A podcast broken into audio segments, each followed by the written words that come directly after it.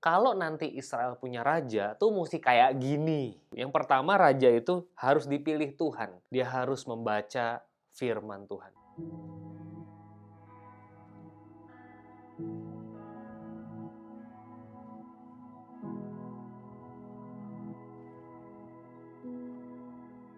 Shalom Bapak Ibu, selamat hari Minggu. Pada hari ini kita mau merenungkan firman Tuhan dari ulangan pasal 17. Saudara, sebagaimana diyakini kitab ulangan ditulis oleh Musa. Tetapi menariknya pada zaman itu, ketika Musa menulis, belum ada raja yang memerintah di Israel.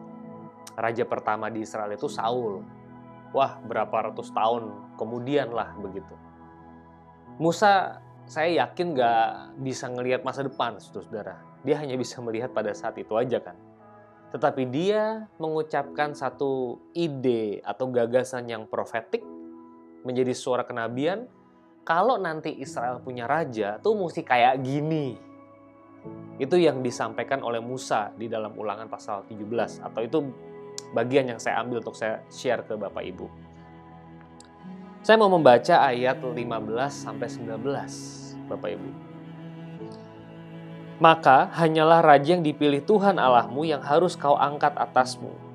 Dari tengah-tengah saudara-saudaramu haruslah engkau mengangkat seorang raja atasmu. Seorang asing yang bukan so yang bukan saudaramu tidak boleh kau angkat atasmu. Hanya janganlah ia memiliki banyak memelihara banyak kuda. Janganlah ia mengembalikan bangsa ini ke Mesir untuk mendapat banyak kuda Sebab Tuhan telah berfirman kepadamu, jangan sekali-kali kamu kembali melalui jalan ini lagi. Juga janganlah ia mempunyai banyak istri, supaya hatinya jangan menyimpang. Emas dan perak pun janganlah ia kumpulkan terlalu banyak. Apabila ia duduk di atas tahta kerajaan, maka haruslah ia menyuruh menulis baginya salinan. Hukum ini menurut kitab yang ada pada imam-imam orang Lewi. Itulah yang harus ada di sampingnya dan yang, dan haruslah ia membacanya seumur hidup untuk belajar takut akan Tuhan Allahnya dengan berpegang pada segala isi hukum dan ketetapan ini untuk dilakukan.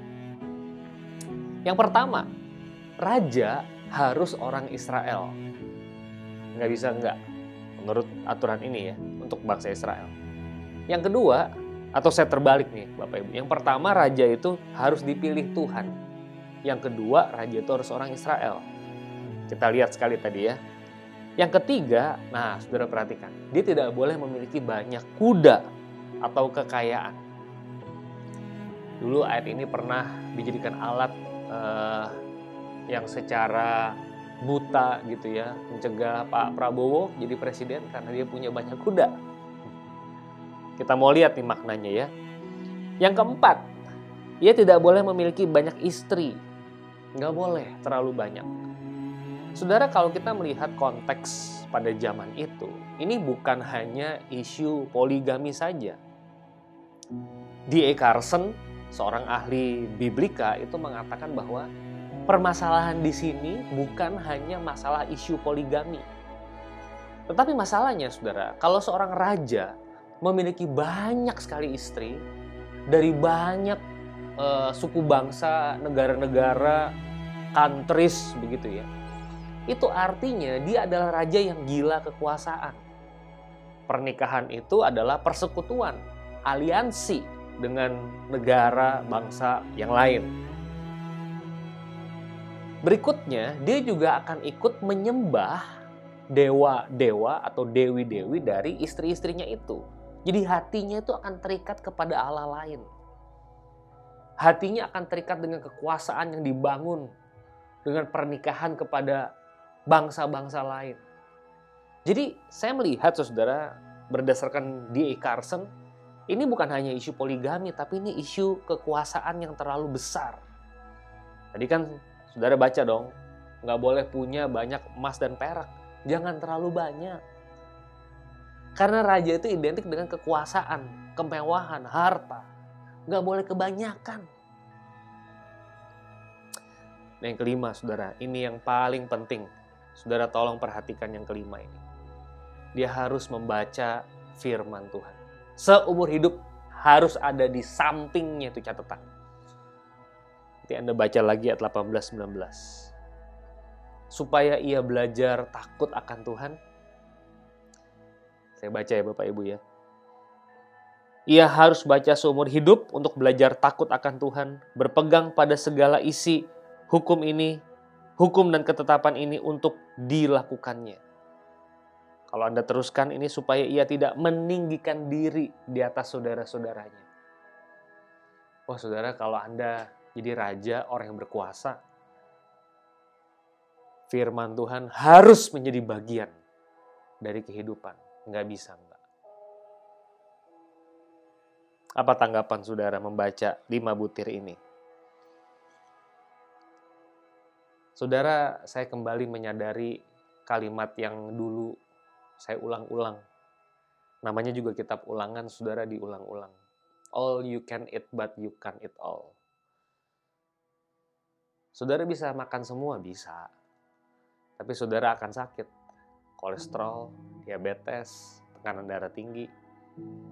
Saudara juga nggak bisa hidup terlalu mewah kalau saya baca bagian ini. Saudara punya uang, batasi uang saudara. Di zaman di mana influencer mengajak saudara untuk semakin kaya, tambah aset, aset bekerja untuk kita, aset bekerja untuk kita.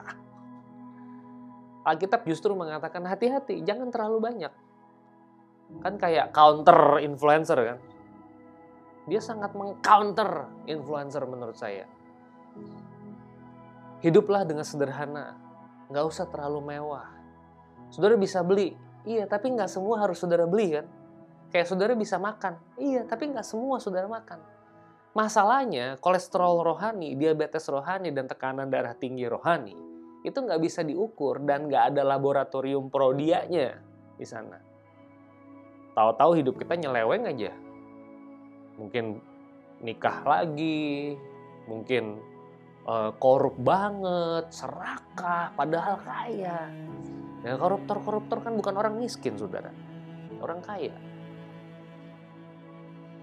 Dan yang terakhir, saudara harus taruh catatan Alkitab itu di sebelah saudara. Supaya saudara belajar untuk takut akan Tuhan. Selamat hari Minggu, Tuhan memberkati.